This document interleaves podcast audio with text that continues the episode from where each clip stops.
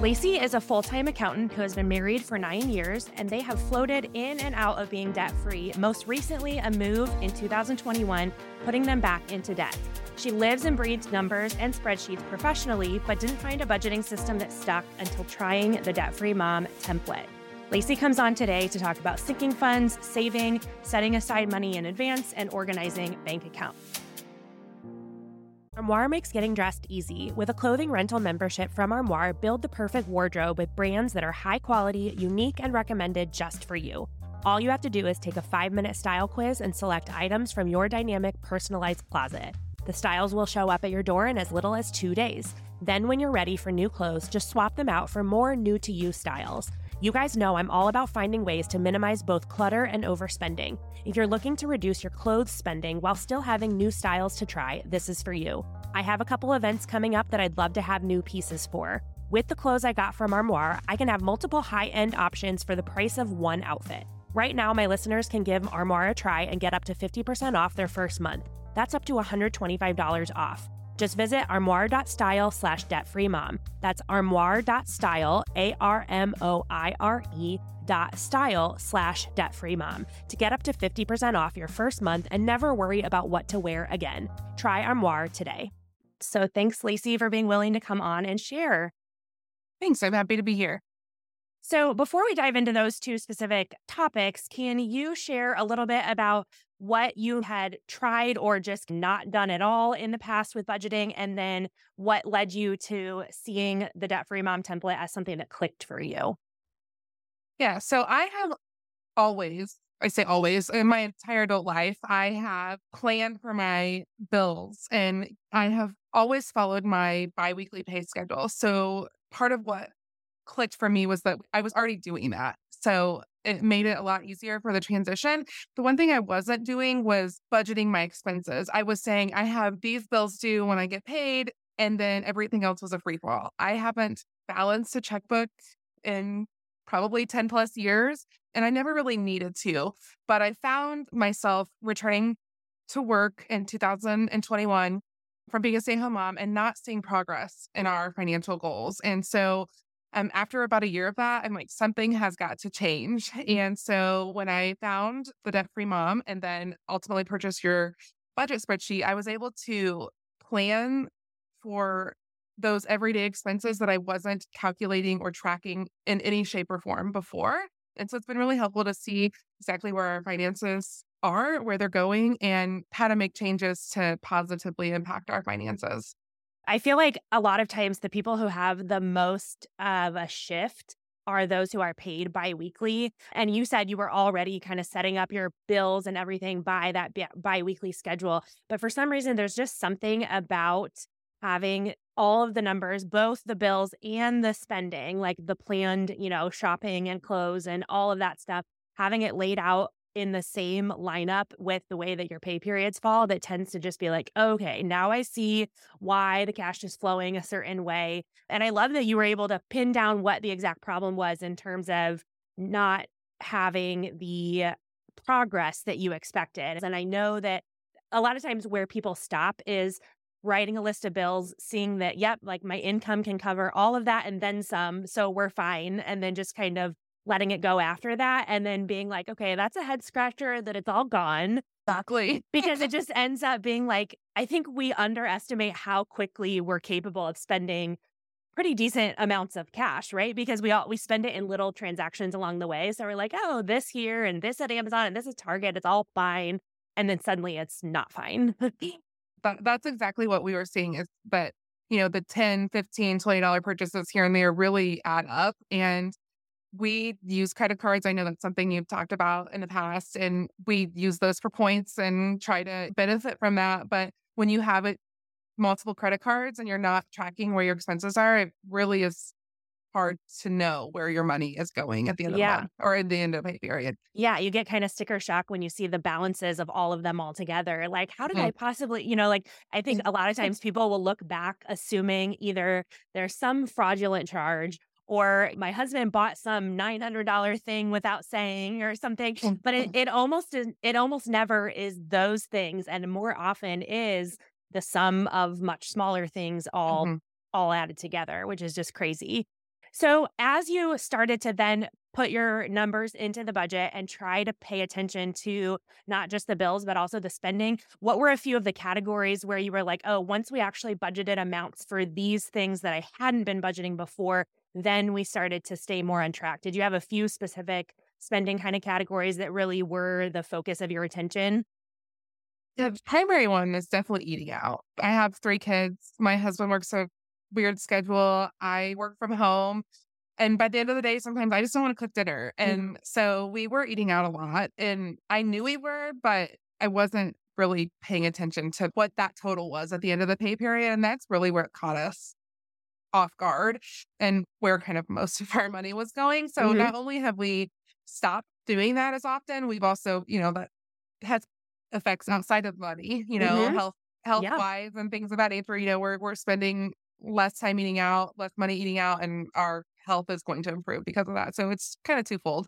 Yeah, for sure. Perks, perks all around, right? So when you applied to come on, the two things that you kind of mentioned as wanting to focus on or ask and spend our time together talking about were, you said, looking for advice on building and tracking sinking funds for larger annual expenses, as well as saving towards major things like house repairs, car, and then also like connected to that, how do we organize our bank accounts so that we have savings for all of it? Do we keep separate accounts? Do we keep it all in one account? So let's first talk about what you're currently doing for those things. So two things, annual insurance premium that is a large bill once a year. And then let's talk about like a major house renovation. As it stands now, how would you approach putting that into your budget spreadsheet? So for insurance premiums, I am able to see what that's going to be next year or estimate what that's going to be next year. And so currently I have just an automatic transfer coming out of our account into a single savings account. And then in the past, we've just anything extra, we've just put into that same account for whatever expense that might be. You know, we we did a major house renovation in the early part of twenty twenty-two, and a lot of that came from the proceeds of a sale of a home. So, like, okay. we didn't really budget for it. I mean, yeah. we just had the funds available to us. So it's really just all going into one bank account. And then when the premium is due or the expense comes up, I say, oh, yep, I've been putting this money in and I can spend it. Mm-hmm. Um, but our financial situation has changed a little bit. And so we don't necessarily always have that money in there mm-hmm. in the savings mm-hmm. account to cover that. And so I think for me, it's really important that I am allocating those funds and making sure that I am saving those funds for that mm-hmm. particular expense and not pulling it out for a vacation or something yeah. of that nature. So my rule of thumb with setting up sinking funds is that I first try to, as I'm building the budget long-term and kind of looking ahead to the pay periods that are going to include that large expense, whether it's like a school registration or, like you said, an annual premium, I first try to put it in the budget and just see like how how cleanly can this fit into my pay period budget. My rule of thumb is if I can spread it out in the two or three pay periods leading up to the expense, then that's just what I'll do. So, for example, our car insurance premium is paid once every six months and it's about five hundred dollars. So I just make sure as I'm looking forward into those pay periods, we pay it in April and October. I make sure that I can sit the five hundred dollars right into the pay period that it's due. And if not, like, can I split it up and the two pay periods leading up to April first, can I do like two hundred fifty-five dollars and two hundred fifty-five dollars or something?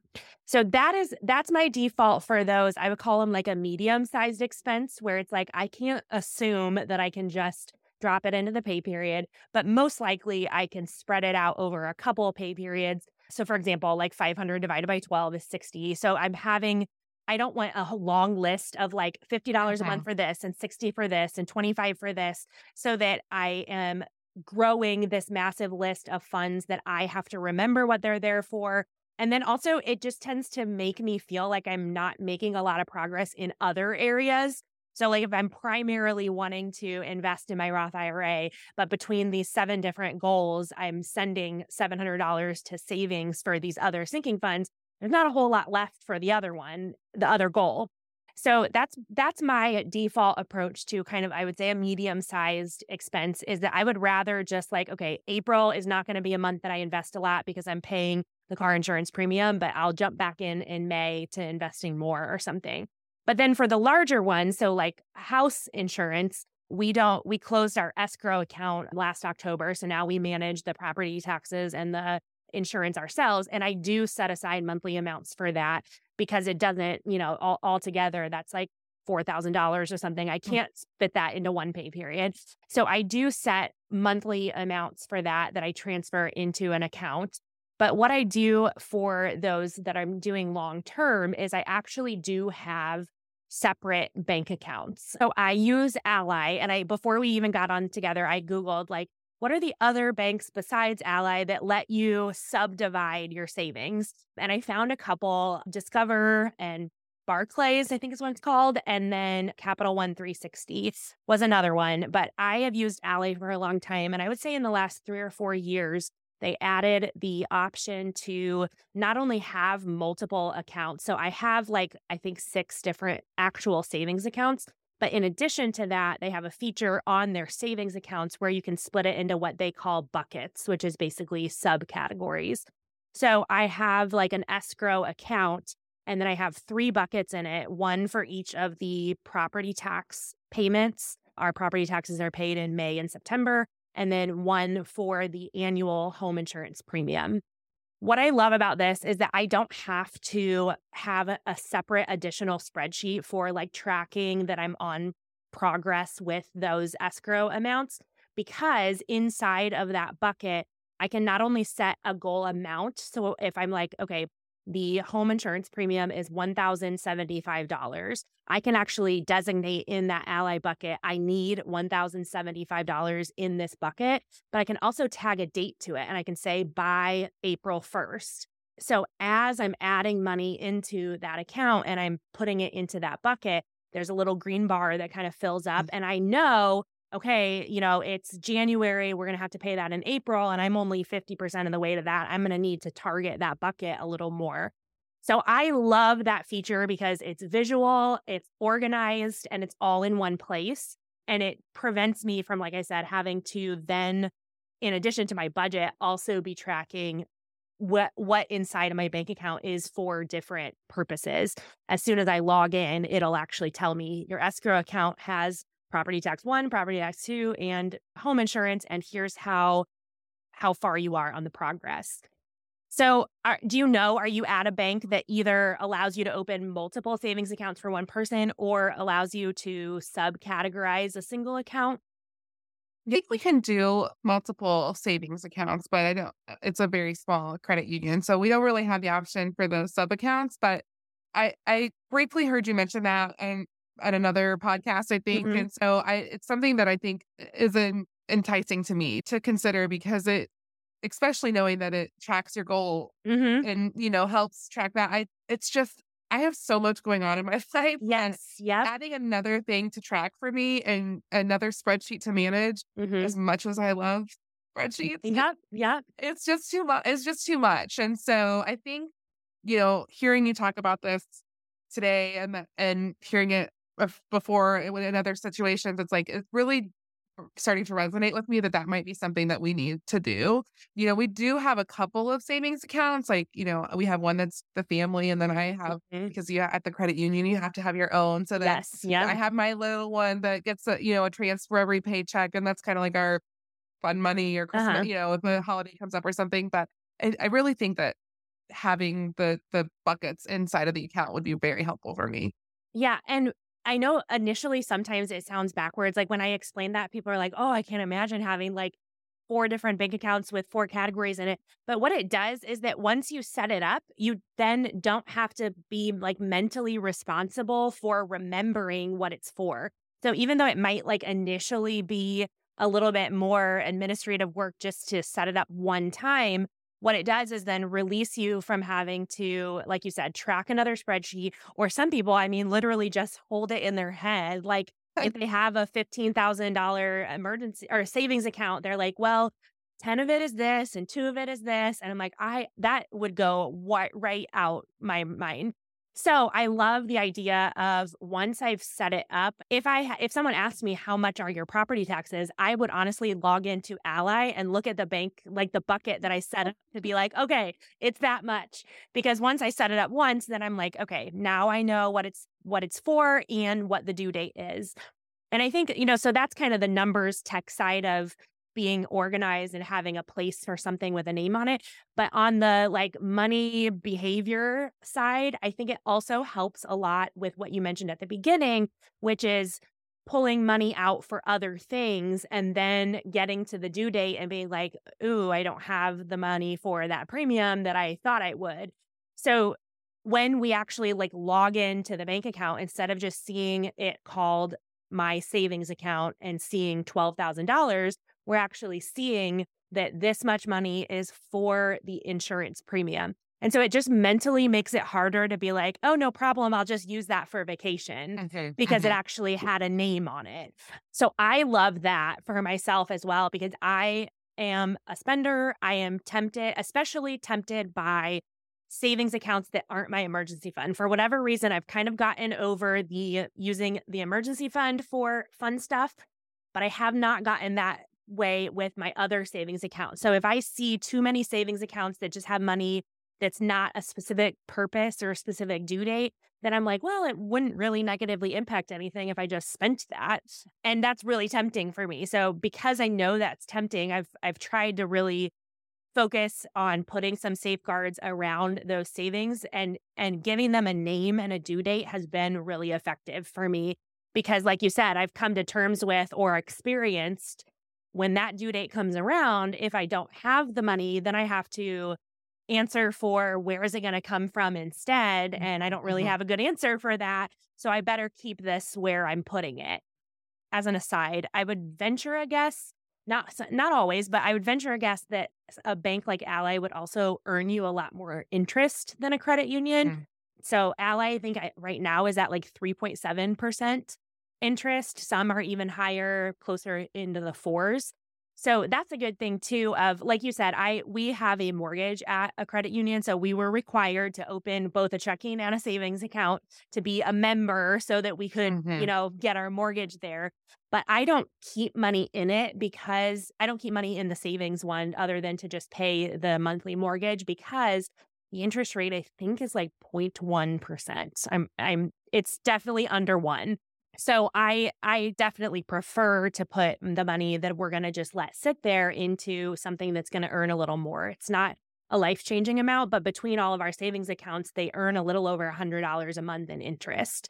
And so what I've gotten into doing, we have like a set amount that we want in our emergency fund all the time, and that account earns the most interest because it has the largest balance. But what I do each month is then actually transfer that earned interest out into that escrow account.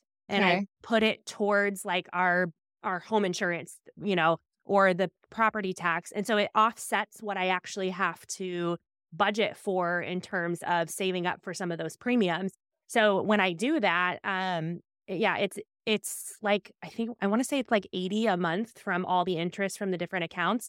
And our home insurance premium is one thousand seventy-five dollars a year. So it almost entirely covers. Oh, wow. The premium, you know, a thousand, yeah, a thousand a year and earning about eighty. So yeah, it almost entirely covers the annual premium just by letting those funds sit there. So that's another incentive too, is like when you see the connection between the bank account and the budget that you're trying to set up, if we let it sit in that high yield savings account over time, it actually minimizes how much pressure we have to put on our budget for some of those larger expenses. So that was an aside about interest rates. But if you're just locked into the bank account or the bank that you're used to or the credit union that you're used to, sometimes it's like, oh, I didn't even think about how transferring this from here to here could mean one thousand dollars a year in earned interest. And I definitely, like I said, have a mortgage with them, and they were absolutely phenomenal to work with when it came to the customer service and all that stuff. Credit unions are awesome for that. But in terms of where I'm going to park that long-term money, it's not going to be there. So if you don't want to go the route of multiple bank accounts with multiple categories, then really the reality is that the only other way to track it is to have some kind of external tool. outside of the bank account, which is going to be like your spreadsheet, basically. I'm talking to an accountant, I'm not going to assume that you'll use anything other than a spreadsheet to organize it. Um, some people are like, eh, no, not a spreadsheet. I have found a decent number just by Googling like free Google Sheet sinking fund trackers. I have found a decent number of them out there that would also be an option. Some of them, like if you're always putting the exact same amount per month, some of them you can just put like, this is the starting balance and I always put fifty a month, and they'll tell you in July you'll have this much, you know, in August you'll have this much. Um, so that would be another alternative to organizing it. But again, I think that involves more of your hands-on effort than it okay. does the bank account side, because also the benefit of setting it up, you know, having your bank account be organized is that when you make a withdrawal and actually use the money, you don't have to like go into a spreadsheet and record minus one thousand dollars. The bank account is just going to reflect the new balance. If you're not paid once a month, why are you budgeting that way? A monthly budget ignores the fact that sometimes your expenses are due before the next paycheck is available. A pay period budget is built around your unique pay schedules so that your money doesn't feel like a mess. Create an accurate, realistic plan for getting the most out of each paycheck. Get started budgeting by pay period today with the best-selling budget template and mini course from me, Debt Free Mom. It's available for just nine dollars at debtfreemom.co slash template. As far as sinking funds, when you transfer the money into your one big savings account for like the insurance premium, and obviously you're recording those transfers into the insurance premium, are you currently doing anything to track what, you know, earmark in your savings account, what the different amounts are for, or just writing it down? Like, how are you currently paying attention to what the actual balance should be used for? I'm really not. And and I, until recently, I didn't really feel like I needed to do that. But I think as I've gotten more of those annual expenses and we tried to kind of consolidate what's actually coming out of our account every month and, and pay those annually, mm-hmm. it, it's becoming more necessary. Mm-hmm. And it's kind of like counterintuitive. Like, I don't want to pay it every month, but now I'm going to transfer money every month. Yes. And so yes. It's, it's like, why? This doesn't, this doesn't make sense. And, you know, there's generally not that much savings involved in those, like, especially when it comes to premiums, it's mm-hmm. a few bucks, you know, right. So it's not really benefiting us in any way. Mm-hmm. So no, I'm not tracking it at all. And okay. that's where I'm struggling, because if I go to my husband and I say, and he, he's like, can we do X, Y, or Z? And I'm like, oh yeah, we have this much in our savings account. Mm-hmm.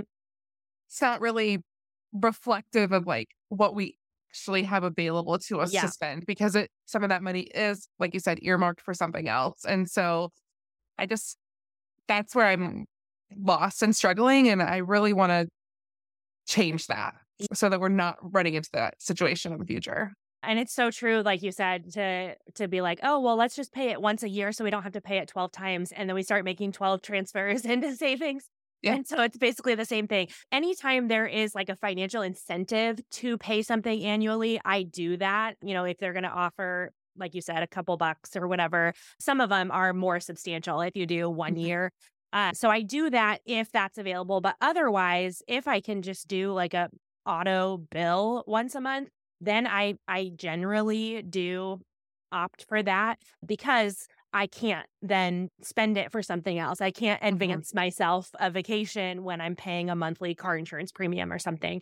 So maybe finding a happy medium for you of like, okay, what are the ones that are the most financially advantageous to be paying once a year? Like, which ones offer you the largest benefit by paying in full instead of paying monthly, and stick with paying those annually.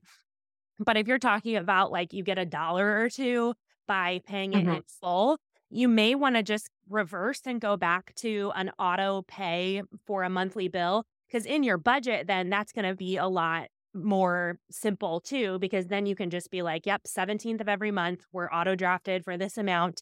And so then that becomes part of your normal budgeting that you then don't have to follow the money and remember to pull it back out and pay that once a month bill. Because sometimes the bills that are paid the least frequently are the ones that we forget to pay, right? Like uh-huh. quarterly and annual bills are the worst offenders of like, well, my budget was fine, and then I had this annual bill that I forgot about. So yeah, finding, like, I know, what is it? Amazon Prime offers a decent amount of savings by paying it once a year instead of monthly. But I, I, if I can remember right, our car insurance, I think it was three dollars a month. Um, okay. So if, if by paying three dollars a month to have a monthly bill, that means that you're then not stressed annually when that premium comes, then that just might be the price you pay for giving yourself a little bit less budget stress. So that might be something too to pursue moving forward if you're going to be organizing these bank accounts into different categories with different goals. If you say, okay, I this list is longer than I expected of needing eight sinking funds in order to manage all these, what are the two or three that I can just go ahead and put back on an auto draft monthly and and build it into my budget just like all my other bills and not really have to worry about it? Do you have like a few off the top of your head where you're like, ooh, that would probably be better for those? We actually recently did that with our car insurance. So that was one that we we were shopping around, but our renewal was coming up and I'm like, let's mm-hmm. shop around and find the better rate. And we were able to secure something significantly less expensive. And it was like, I knew when it came to at, at the year mark, I wasn't going to have the It was going to hurt. Yes. You know, yeah. Yeah. That all at once. And so, and I, I was like, well, let's just go to monthly. And then, yes, it's coming out and I see that money moving, but I, I should be moving it anyway. I right. should be accounting for that anyway. So it's, it, let's just pay it every month. And so we did that with insurance, with our car insurance. We have some other bills that are, you know, insurance bills that are going to stay on that annual cycle. Mm-hmm. But yeah, I think evaluating which ones really benefit us that way, because it's not a benefit when you get to the to the renewal point and it's like, ouch. Yes, exactly. You know, it really hurts. So. And it's such a, like, it's kind of a letdown when the first time you pay it in full, you're like, woo, I'm good for a year. And then you immediately yeah. realize, but now I already have to start planning for the next year. So I'm not really good for a year. Because uh, I think I know I did that with a business expense once. I paid a big business expense a year, a full year. And I was like, woo, I'm good until twenty twenty-three. And then it came like two months before. And I was like, okay, and now I have two months to save up the entire amount, because it it is easy to be like, all right, out of sight, out of mind. Like if it's not coming out of my account, mm-hmm. then I don't have to worry about it.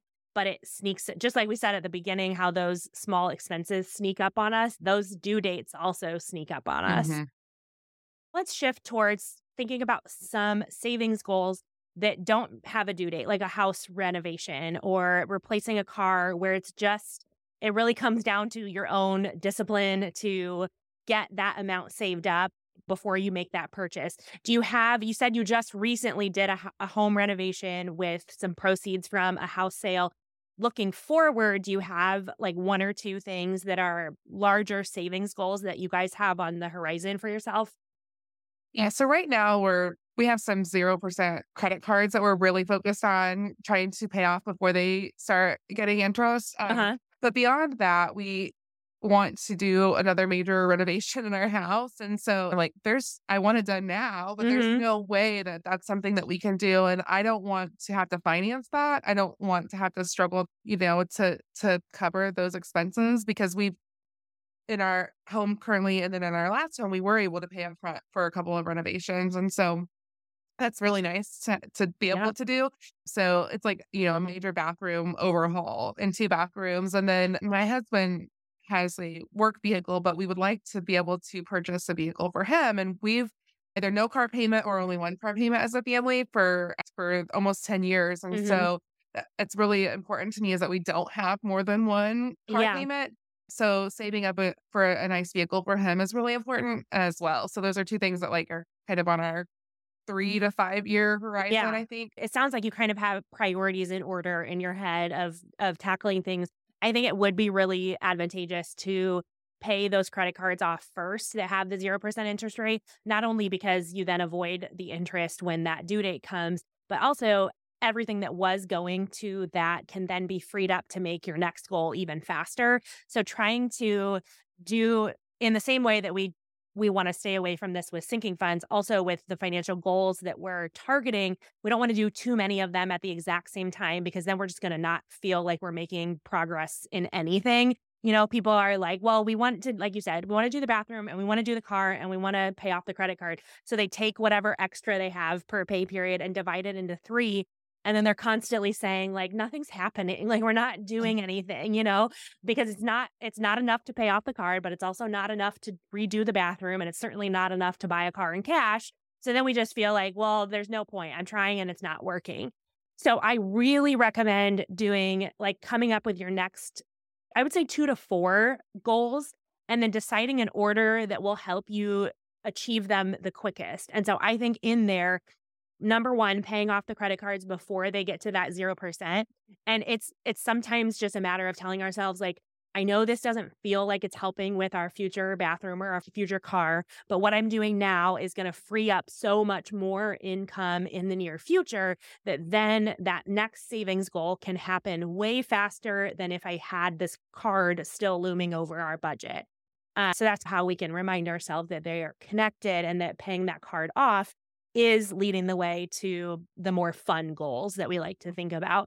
But then when it comes to a house renovation or a car, sometimes those can actually be where we slow down our progress, because it's it's pretty fun or incentivizing to watch a credit card balance go down. And you know, like, I'm paying this off. And especially when you have that zero percent interest, you're like, stick it to the man. I'm not paying them a penny in, in interest.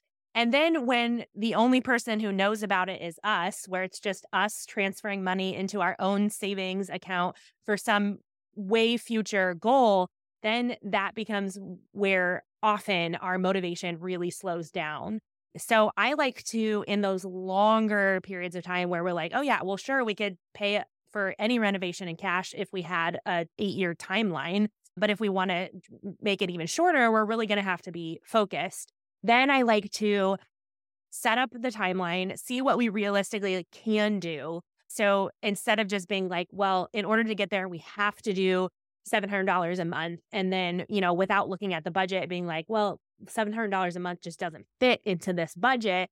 So it doesn't matter that you want to do seven hundred dollars a month, making it realistic. And then also doing some celebrations or rewards along the way with certain benchmarks can help to increase that motivation. Sometimes it's not so much a math problem, it's more of a motivation problem.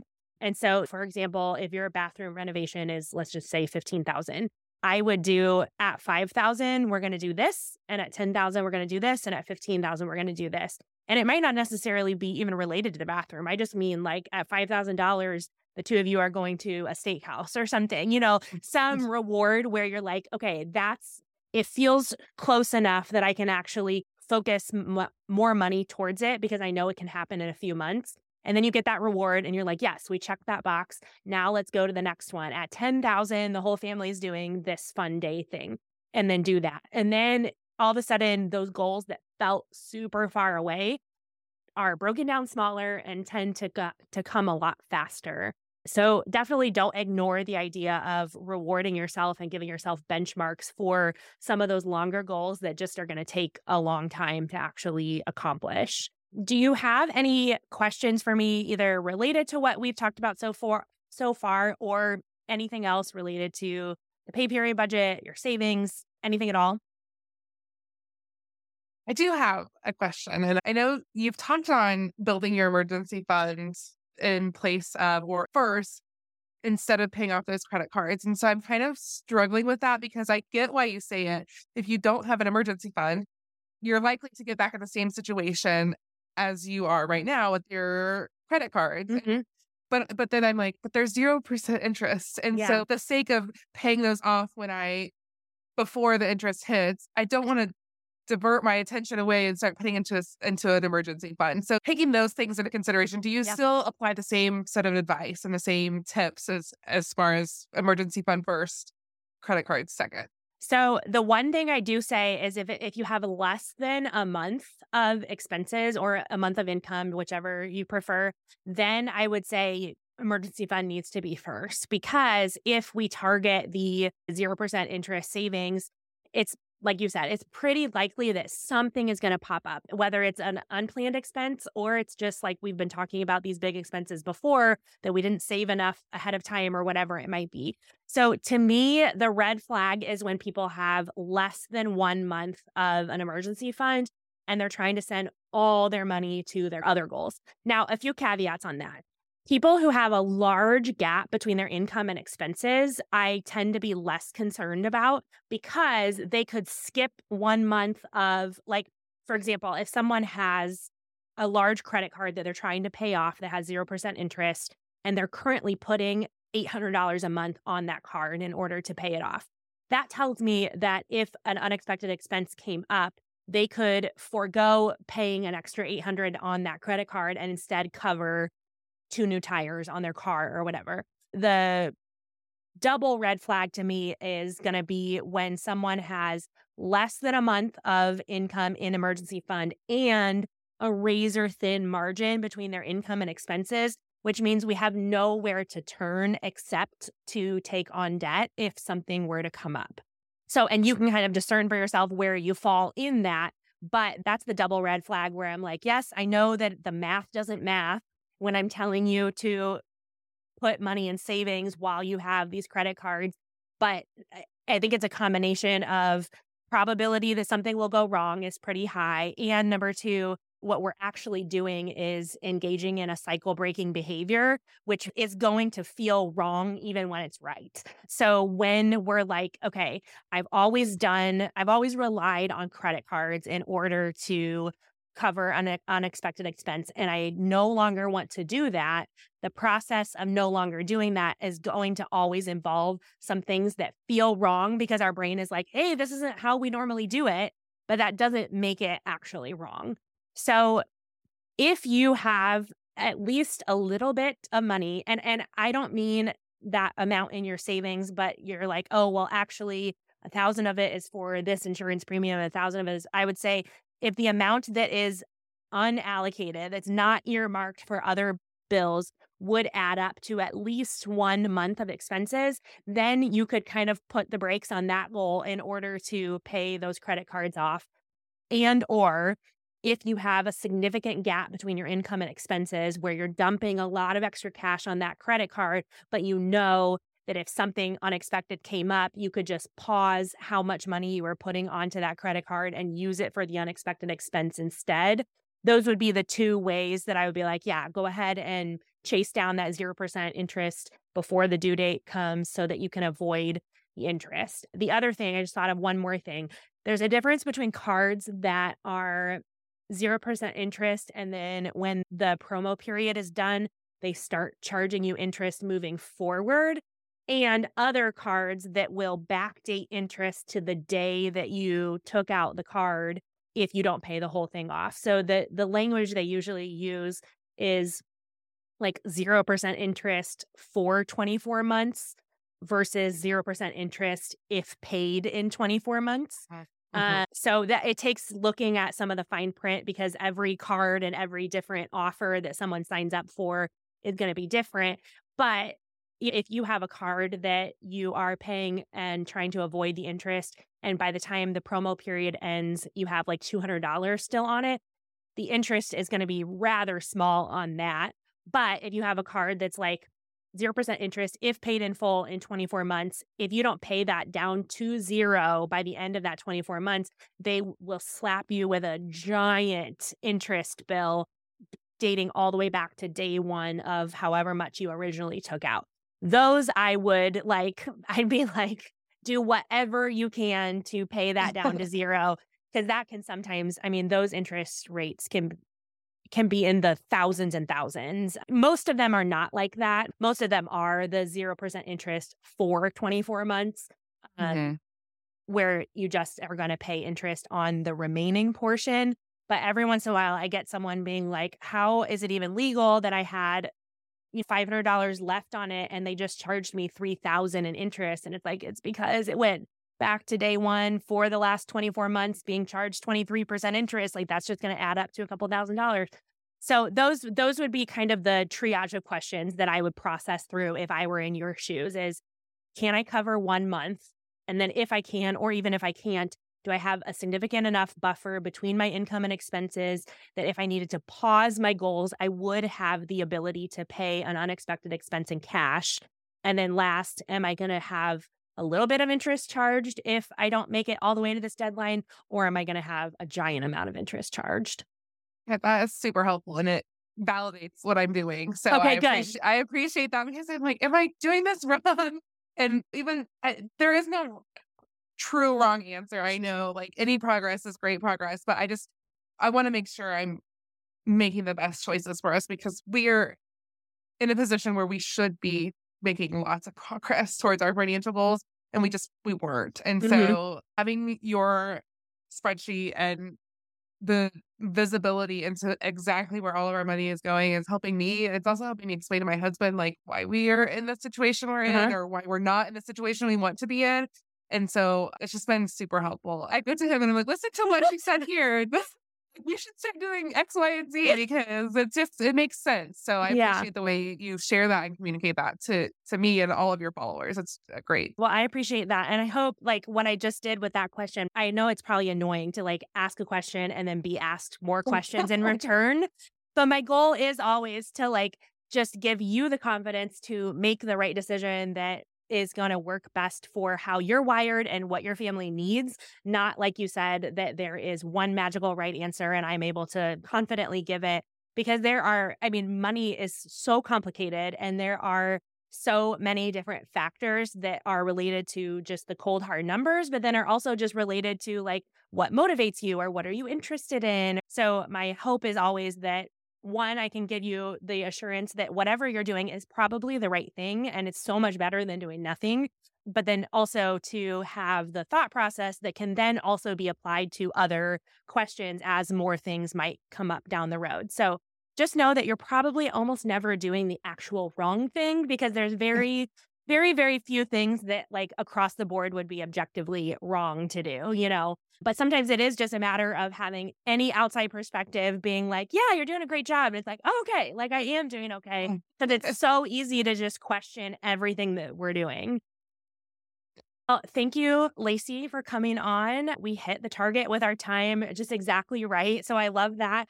And I I really think that with just, with just a little bit of either bank account organization would be my number one suggestion. But number two, if not, a little bit of a spreadsheet organization can help you to feel like you don't have to remember all of the numbers and that you can't steal from your future self to give to some present day expense. Will help you as those due dates come past to be like, okay, I love having the money sitting there ready to go. You know, sometimes it just takes doing it, like I said, with those cycle breaking behaviors, doing it one or two times and being so happy that the money was sitting there with the right name on it and the right amount, that suddenly we find ourselves grabbing it less and less, because we're like, no, I remember how great it felt to have that bill come due and already have that cash sitting there.